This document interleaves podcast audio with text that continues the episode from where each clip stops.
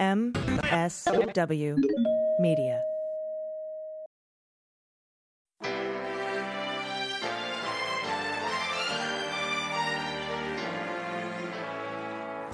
So, to be clear, Mr. Trump has no financial relationships with any Russian oligarchs. That, that's what he said. I, I, that's what I said. That's obviously what the, our position is. I'm not aware of uh, any of those activities. I eh, have been called a surrogate at a time or two in that campaign, and I didn't have not have communications with the Russians. What do I have to get involved with Putin for? I have nothing to do with Putin. I've never spoken to him. I don't know anything about him other than he will respect me. Russia, if you're listening, I hope you're able to find the 30,000 emails that are missing. So, it is political.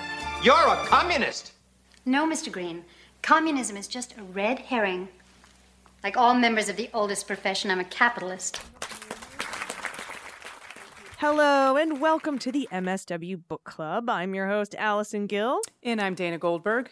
And we are reading The Reckoning Our Nation's Trauma and Finding a Way to Heal by our good friend Mary Trump. In episode one, we covered the introduction in chapter one. Last week, on episode two, we covered chapters two and three. And today we're going to go over chapters four and five, pages about 75 through 100. Not about, exactly.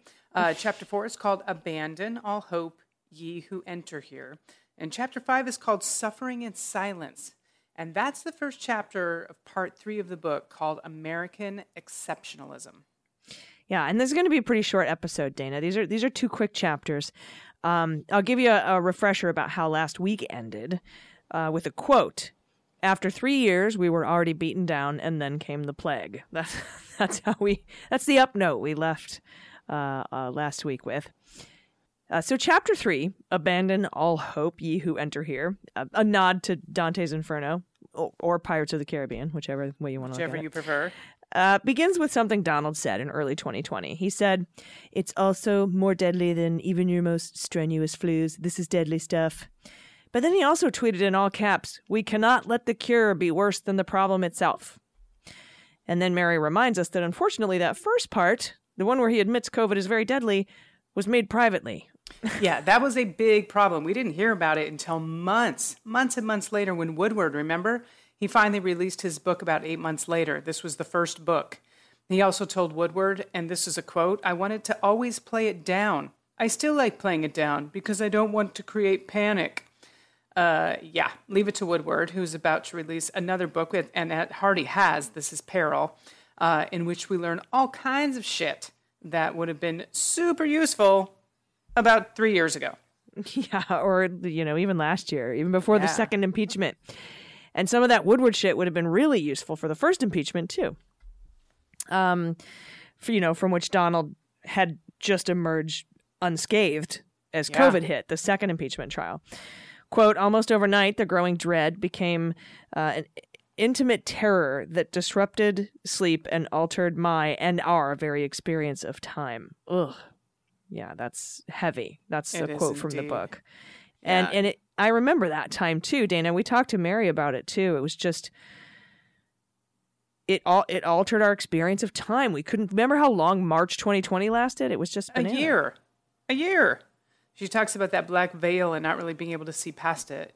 Mm-hmm. So after watching what was happening in Italy, because um, we saw a huge breakout with COVID then, and knowing what we were in for with you know Donald at the helm of the country at the time, Mary found out uh, she'd been in contact with two people who had come down with COVID. So she quarantined from her daughter, who was home from college, and living two flights up from her. So Mary had she says she hung up some plastic sheets she bought at a local hardware store in basically a panic and then lived in the basement for 2 weeks. She said it was hard to process the news that painful death by suffocation awaited far too many people.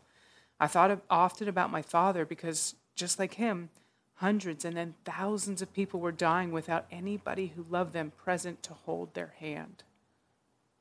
This was a very sad time. Yeah, and and and then she describes that where she lived at the time, which is Nassau County, had the third worst COVID rate in the country, and and how her friends in Manhattan were hearing constant ambulance sirens and uh, like the constant hum of refrigerated trucks lined up outside of hospitals and morgues. And she thought it was hard to see how any cure could be worse. Thinking back to Donald's tweet, yeah. we can't let the you know, cure be worse the pro, you know than the problem. Mary then makes a very existential point that I've also thought a lot about, and I've been thinking about this since you know for since the '80s. That we're at a point, you know, with climate change, that the Earth is simply in survival mode with us, and trying to mitigate what we've done to it and continue to do to it. So uh, she doesn't say this, but I, have thought about it. You know, we're the virus. Absolutely. And things like SARS are the Earth's immune system. you know. Yeah. Um, but regardless of anyone's beliefs, Mary says climate change and COVID are here, and they're going to continue to stay here, and they're going to ravage the planet, whether you believe in them or not. Okay, so why now? This is what Mary asks at this point. Why now? Since it's been a century since our last pandemic, why now? And she talks about how when Trump got into the White House, he threw out the playbook. So McConnell said he'd received no briefs. Now, former Obama disease officials said they briefed the incoming administration extensively, and no one was listening.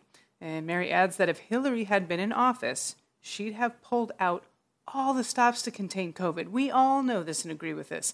And then she adds, but anyone but Donald would have done it. I say this over and over. If anyone else had been president of the United States when COVID happened, we would not be where we are today. Period. Yeah, even Mitt Romney or Pence or McCain, even even some Republican we don't like, absolutely uh, would still have done something. But Donald is uh, uniquely positioned to not only do nothing but to sabotage the whole thing. She says, quote, Donald's behavior functionally lacked empathy and stemmed from his fear of being associated with weakness. Uh, and increased testing, we know, would reveal the scope of his failures. So he didn't support testing. He, in fact, came out and said testing causes COVID, pretty much. Uh, but ironically, uh, his effort to hide his failures on COVID would eventually cause him to be responsible for everything that followed, right? Including the collapse of the economy, millions of jobs lost, mass death, and what Mary calls the fraying of our social fabric. He simply is unable to think two steps ahead. And that you know his hand his mishandling of covid is what got him what you know one of the things uh, lost the election lost him the election. Yeah and, and 100%. He, he can't think two steps ahead. And as as we'll get into here in a minute here he's incapable of being a hero. Absolutely so at this point mary uh, starts to go into the economy and how donald basically failed there as well. She opens on page 81 with the 2017 tax scam which gifted wealthy the wealthy billions billions of dollars in tax cuts on the shoulders of the middle class. You know then when it became clear that when the middle class lost their jobs because of the pandemic there'd be no safety net. And we all had to go back to work especially underpaid essential workers. They had to. And the republicans referred to us as the human capital stock which is just a horrifying statement donald ordered industries like meatpacking to go back to work despite out of control rates of infection in the in in all of the, the warehouses. Yeah, and the warehouses and the meatpacking plants. And then right before 2020, right before the election, uh, Meadows admitted that they weren't going to be able to control the pandemic and that they needed to focus on vaccines and therapeutics and other mitigations. And, and as time went on, the message became we live in a free society.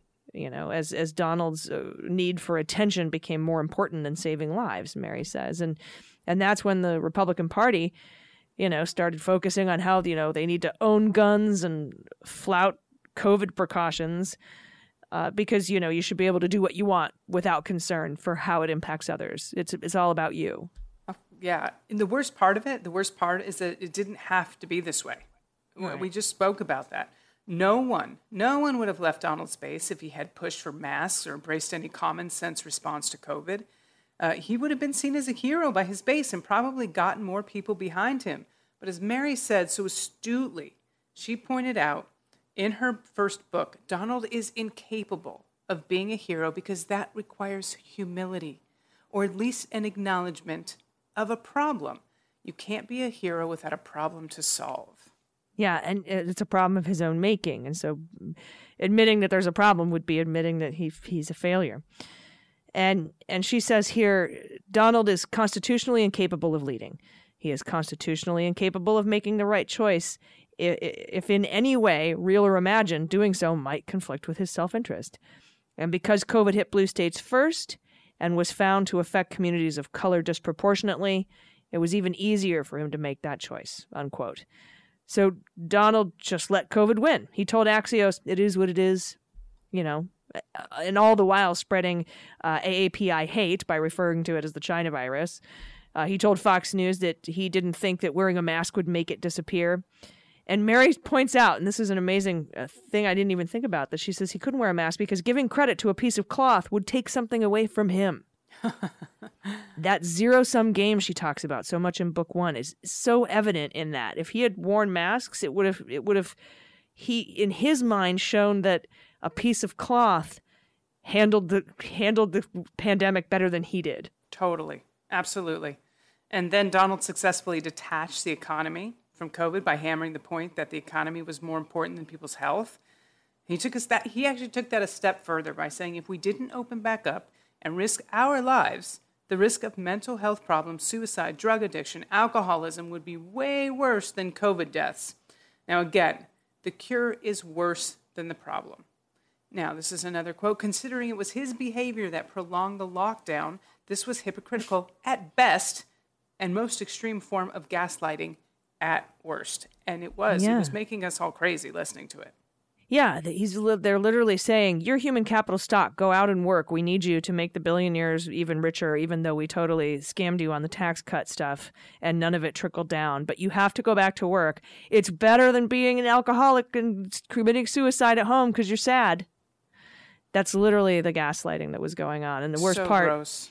yeah, it, it's Donald's ineptitude uh, eroded it, it, eroded faith in the government, right? And he successfully pointed that blame on the infection infectious not his administration, but the infectious disease experts like Fauci and school boards requiring masks, government officials that were actually doing things to mitigate COVID death, the CDC, the HHS, and then when Trump tried to control the messaging there by installing Caputo and pressuring Redfield, all data tracking and the means to report it fell apart. We couldn't we didn't even know how many people were were dying of COVID at that point. Not to mention, I mean, every places like Florida were faking numbers. There's no way we could have followed any of this.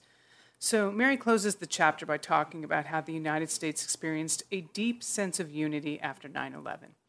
We were traumatized, but back then we received the message that we were all in it together. Now, but in January 2021, even though more people were dying daily than during the 9 11 attacks, this is a quote COVID had been one of the most divisive tragedies in American history, all because one man didn't have the decency to wear a mask. And I just want to do a little side note, just because I know our listeners are so in tune to this kind of stuff. I normally agree with everything Mary says. The only point I want to make right here, AG, is that after 9 11, we didn't all come together. There was a tremendous amount of Muslim hate and bigotry during that time because the, the, lies, the lies were being told about who attacked us and who we were going to go after and things like that. I believe as a country we came together, but there was still some problems after that, and I don't want that to go unnoticed because I know our listeners won't either. Exactly. Yeah, and I, you know, I mean, we all came together, as some people came together for the wrong reasons. Absolutely. Yeah, and and you're right. The the one man didn't have a decency to wear a mask. You know, that's so sad, and it's terrifying how much power that one totally inept asshole had. Yeah. And and once he lost the election, the federal government's uh, conversation on COVID ended. Mary points out there was no leadership, no progress, no more presidential briefings, which actually is probably a good thing, she says. Uh, and, and we were suffering a mass casualty every single day in this country. And Donald had 75 more days to oh, do that geez. damage. And he did. He did. Yeah, and then he pivoted to the big lie after that, which was uh, more catastrophe. And his motive wasn't only to win at all costs, but also revenge and destruction. He was pissed. He was being a baby. And she said, more dangerous than a straight up sociopath. Donald is much worse than that. He's someone with a gaping wound where his soul should be. What a fucking quote. I know. More dangerous than a straight up sociopath. Donald is much worse than that. He's someone with a gaping wound where his soul should be. Which brings us to part three of the book on page 89 called American Exceptionalism. So let's take a quick break before we get to this chapter. Sounds good. Everybody, we'll be right back. Hey, everybody, it's Allison. Thanks for supporting the MSW Book Club. I found an incredible website and some amazing snacks you have to try. Nuts.com. It is the best kept secret of savvy snackers across the country. They have an incredible variety of high quality, delicious snacks available, like white chocolate toffee cashews. I love the toffee part. Bourbon pecans, crystallized ginger, and honey sesame sticks. Nuts.com isn't just for nut lovers, though. It is your one stop online pantry shop for all your baking needs. They have so many tasty snacks and pantry items, including candies, dried fruits, baking mixes, pastas, and more. I get all kinds of goodies from nuts.com. It is a simple and convenient way to have nutritious, delicious, healthy nuts, dried fruit, flours, grains, beans, and so many other high quality foods delivered straight to your door. With over 4,000 products to choose from, including delicious, healthy, kid friendly snacks and dried strawberries and custom trail mix, the strawberries are amazing. It's incredible. Plus, they have all the raw, organic, roasted, salted, and candied nuts you can imagine, even chocolate dipped. Plus, gluten free and vegan options too. With super fast delivery, it's so convenient. Most orders ship the same day, it gets there fast. And new Nuts.com customers get free shipping on your first order when you text the word MSW to 64000. So text MSW to 64000 to get free shipping on your first order from Nuts.com. One more time, that's MSW to 64000. Terms apply, available at Nuts.com slash terms. All right, everybody, welcome back. Let's dig into the first chapter of part three. It's chapter five, which starts on page 91. It's called Suffering in Silence. And Mary opens with It is a truism that winners write history, and at the heart of our American system of government are an unacknowledged paradox and a false paradigm. Yes, indeed. Now, the paradox is the simultaneous concept of liberty in the Declaration of Independence and the juxtaposition to the embrace of slavery in the Constitution. So interesting. And the paradigm is the myth that there's such a thing as, quote, race, while there exists a fixed hierarchy with whites at the top. Now, that has led to two tracks one based in fact, and the other based in a myth of white supremacy, meaning the denial of white supremacy. So, the pressing need to ignore it exists and pretend our national traumas never happened. Yeah, that's that's like and if you don't have the book, this is where you need to get the book and read this on page 91 because you're it I had to read that like 6 times before it it sunk in. It's there's so many like incredible observations and there's so much depth to the paradox and the paradigm that she's talking about that you're going to want to maybe pause right here and read that passage a few times. Absolutely. So it really sinks in. And she points out a terrible irony here that white supremacy excluded blacks from society while forcing Native Americans to assimilate. And she continues by reminding us that while many Northerners were against slavery, many were still racists because of the relentless justification for slavery, that propaganda that just kept being fed to people to justify slavery for decades and decades and decades. And so while they thought slavery was wrong, they had this innate racism you know from from hearing that for so yeah. long and and a huge scope of reconstruction what they were supposed to do in reconstruction the, the, was unimaginable because in 12 short years blacks were supposed to prove their worth without any assistance and in fact a lot of resistance in the face of deeply ignored racism and so the project was doomed to fail and by the end of it black people had j- basically been re-enslaved through sharecropping and uh, uh, you know uh, etc. Mm-hmm. Mary then she also starts to go into the Jim Crow period here, and about how Black Americans continued to lose what they had and suffer, and those who had achieved against all odds any any modicum of autonomy or agency found themselves having to watch every move they made once again. And she says here, fear of doing the wrong thing pervaded the lives of blacks and ground down. Any sense of safety of security because in the end the wrong thing was black existence. That is also an incredibly powerful quote yeah i mean just imagine thinking always wondering if you're doing the wrong thing when your existence is is what the wrong thing is yeah it's so true and she goes on to say the only way to understand as far as we possibly can uh, the impact of the trauma of slavery. We have to put it in context. And this is where Mary talks about trauma impacting our DNA and thereby becoming hereditary. I had never, I had, I hadn't read this, and now I have something more to research. PTSD symptoms, you know, can include intrusive memories, fight or flight, avoidance, panic, and if untreated, it can significantly impact your ability to function. And according to Judith Herman, PTSD can be a consequence of, quote, totalitarian control over a prolonged period.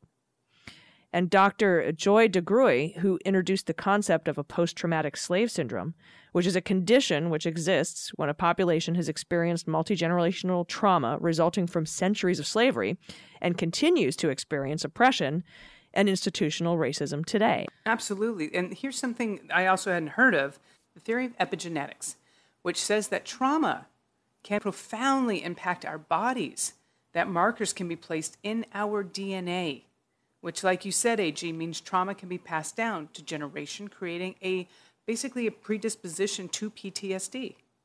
Wow, that I never thought of that before, and now I need to read more into epigenetics because, you know, when a, when a population like that, you know, according to uh, DeGruy, has experienced these multi generational traumas because of centuries of slavery, eh, to know that it can impact your DNA is something I hadn't thought of. And we, and we get into the most likely cause of violence against black people since the Civil War. This is where she, uh, Mary, talks about this now, which is the success of black people. Successful black people is what causes violence against black people. The destruction of successful black communities, for example. And the limitations that white supremacy put on the ability of black communities to sustain a presence in Southern decision making institutions. You know that that was huge, and ever since, black prosperity has been has been punished since then. And the idea that black people had to try 10 times as hard to achieve one tenth as much is evident throughout history. The 1921 Tulsa Massacre was a direct result of the white hatred of black success, period. Blacks who survived were put in internment camps, and for decades, history failed to record it. And it was not the first nor the last racially motivated mass murder in America. Yeah, no. And, you know, when, when Mary says that, you know, black people try 10 times as hard to achieve one tenth as much, I, you know, I remember even as recently as Obama being president, how careful he had to be and what Every he, word, what he probably wasn't able to accomplish so as not to, you know, upset anyone about anything. Um, and again, it's just you know, as Mary said, it's something that I can't know. No. I can't, you know, I can't know. I also think, and this isn't something Mary's talked about, and this is just me hypothesizing, so just take it with a grain of salt. But just as the markers can be passed down in our DNA, I do believe, and we can have a long conversation about this at some point, that white guilt is also passed down from generation to generation from slave owners, where that that that feeling of people are going to just assume that I'm racist because I come from, you know, these southern families that generation back and generation back generation and it has people on their hackles. It's almost like you're innately ready to defend yourself against something you don't actually believe or that's instilled in you, but it somehow has been passed on over and over and over on the other side. It's it's just a really interesting conversation. Yeah, and it also would allow you to perpetuate the white supremacy because exactly. it's a comfortable system for you as a white person to exist in. Uh-huh. You know, that, that denial is strong. And Indeed. denial is the stepchild of of defensiveness. Yeah, you know, it's interesting. I um, just we have a moment of discussion. I was doing a trip in Germany. I was working in Germany, and I had to go on tours with the guests of the the travel company I work for and there were some heavy tours. Ag, we were you know touring some of the. There was a concentration camp, but they also took us to a prison uh, where the Jews had been held um, underground. And our poor tour guide, and I know uh, the only reason I'm making light of this is the poor tour guide. I guess his grandfather was an SS officer. So this poor boy, every time he started to talk, would cry and apologize to everybody. And because he carried on this guilt from what his grandfather had done and and I don't know if he thought people were going to look at him like you're part of this. You know, you continue this. He his his deep sorrow for what his family had done in the past. He carried that with him, that guilt, to the point where I literally had to say, Can I give you a hug? Because he couldn't get himself together. And then part of me was like, Maybe you should get a different line of work. You were giving tours in Germany day in and day out, and you need to heal. This boy needed to heal. And what makes what makes it different? What what makes him feel regret and remorseful, open shame eh, to the point of tears that we don't that we don't have over here? But we can't as a country. It's a really damn good question. I think a lot of it has to do with, you know, what Mary says. We we can't heal until we acknowledge our traumas and stop 100%. being traumatized. We can't even Yep. start to heal. Yeah, Germany as a country, they apologized. There were reparations. There were payments. There were there were museums. There was there. I mean, they did everything they could to erase, like not erase, but change, moving Acknowledge. forward. Acknowledge. Thank you. Moving forward, and that's the difference. That is one of the big differences. We as a country have never acknowledged this. Mm-hmm. As Damn. a whole. as And a is whole. it too late? Uh, you know, fuck. Let's let's hope not. Let's hope not. Yeah, it's never too late to work towards it. At least. Um, Yeah. All right. Well, that is the episode this week. Join us next week for chapter six and seven. Chapter six is called We Hold These Truths, and uh, chapter seven is called The Precipice. There's pages 101 through 140. It'll be a little bit of a longer episode. We only had 25 pages today. We've got 40 next week. So uh, it's just the way the that's just the way the cookie crumbles. It's just the way the book is split up. Um, so hang with us. but uh, I I appreciate everyone listening. Please buy the book, listen to the book, especially these past chapters. I mean, read the whole thing. It's just so well written, and And everyone, truly, I know, you know, with uh, Donald suing Mary, a lot of you are out there. I can see your comments. You know, how can we support Mary? What can we do? It's really, truly as simple as you can buy her book. And I know that sounds crazy, but to have that support, both, you know, in um, uh, in community and monetarily, it it means the world to her right now. So if you haven't purchased a book, go out and do it. Download it, get a hard copy, whatever you need to do. Yeah, especially because I want you to read her detailed history of the Tulsa massacre. We didn't, uh, you know, we didn't cover it in this episode. We covered the Tulsa massacre, but the the the detail she goes in uh, is is very important, and it's absolutely necessary reading. Um, and you know, so definitely go out get the book. Um, we appreciate that. And uh, if you have any questions for Mary about this book, you can, and you're a patron, you can pop on the Patreon page. There's a form where you can enter your questions for episode seven uh, in a few weeks, where we're gonna uh, have Mary come on and, and answer your questions. So thanks for being a patron, um, and we appreciate your time. And do you have any final thoughts, Dana, before we get out of here? No, just you know, oh, some of this stuff is hard that we're talking about, and so make sure you do something good, kind for yourself after you listen to these episodes because they can get heavy. So make sure you go out for a walk, take a breath, have a glass of wine, cookies and juice, milk, whatever you do, and and just breathe, take a breath. Yeah, pet a pet a pod pet. Yep, hit a pod pet. All right, everybody. Until uh, actually till tomorrow on the beans. We'll see you there. Please take care of yourselves, take care of each other, take care of the planet, and take care of your mental health. I've been Allison Gill, And I've been Dana Goldberg. and them's the beans. No. Nope. No, your face. You're no. And this is the MSW Book Club.